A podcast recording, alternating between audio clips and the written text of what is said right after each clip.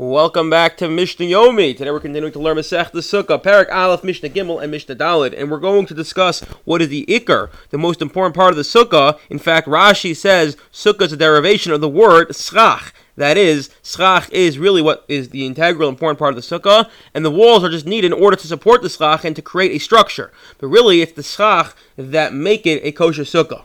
And there are a, a, uh, number of rules that are important to understand and know to te- that teach us what qualifies as kosher schach and what doesn't, which we'll lay out in Mishnah Dalet.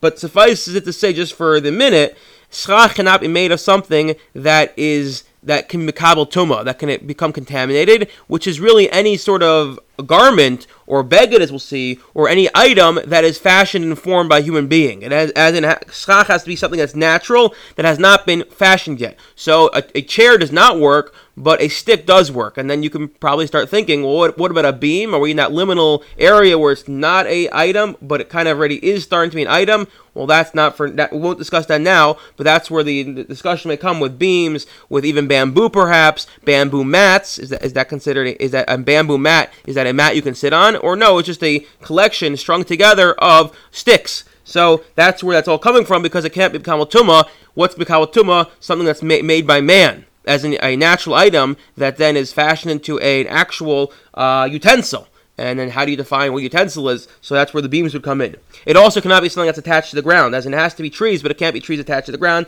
More on this to come. Parcel. If a person spreads a sheet a sheet, yes, comes from cotton, perhaps, which came from the ground, but at this point, once it's woven into a sheet, it can be called tuma. A person spreads a sheet over the schach to protect the people inside the sukkah because of the sun.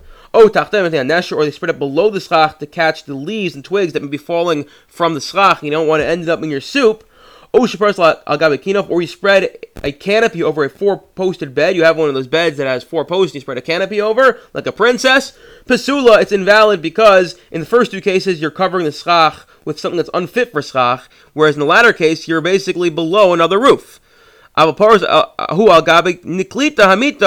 uh, then it's okay. If you spread it over a two-poster bed, then it's okay. And the reason for that is, is because when you have a four-poster bed, you've essentially created a roof. A two-poster bed, so the two posts are in middle. You a, uh, then you'll have a beam or some sort of rod running through from one post to the other. And when you spread the sheet over it, it falls over and slopes down. And it's not a canopy as much as it's a, kind of like a not a flat roof, but it's a sloping down canopy, and therefore that's not considered a roof.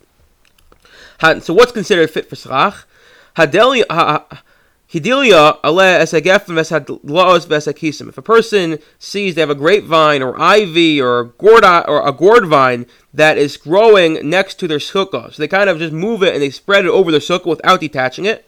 Pasula, it's invalid because a, a plant is kosher only so long as it's detached from the ground.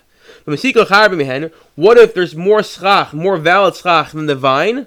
Osha katasa, or he cuts the plant, kasher it's kosher. In the first case, it's kosher because we say it's mixed in, and the second case, it's kosher because at this point you've uh you you you've you've severed it from the ground. Zeh Haklal, this is the most important part. This is the rule. If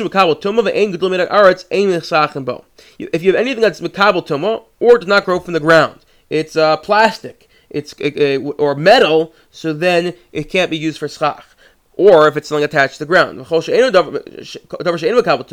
Or you have something that's not Makabal such as a natural item, a stick, and it does grow from the ground, assuming it's detached, then you could indeed, then you could indeed use it as schach. I wish you all a wonderful day.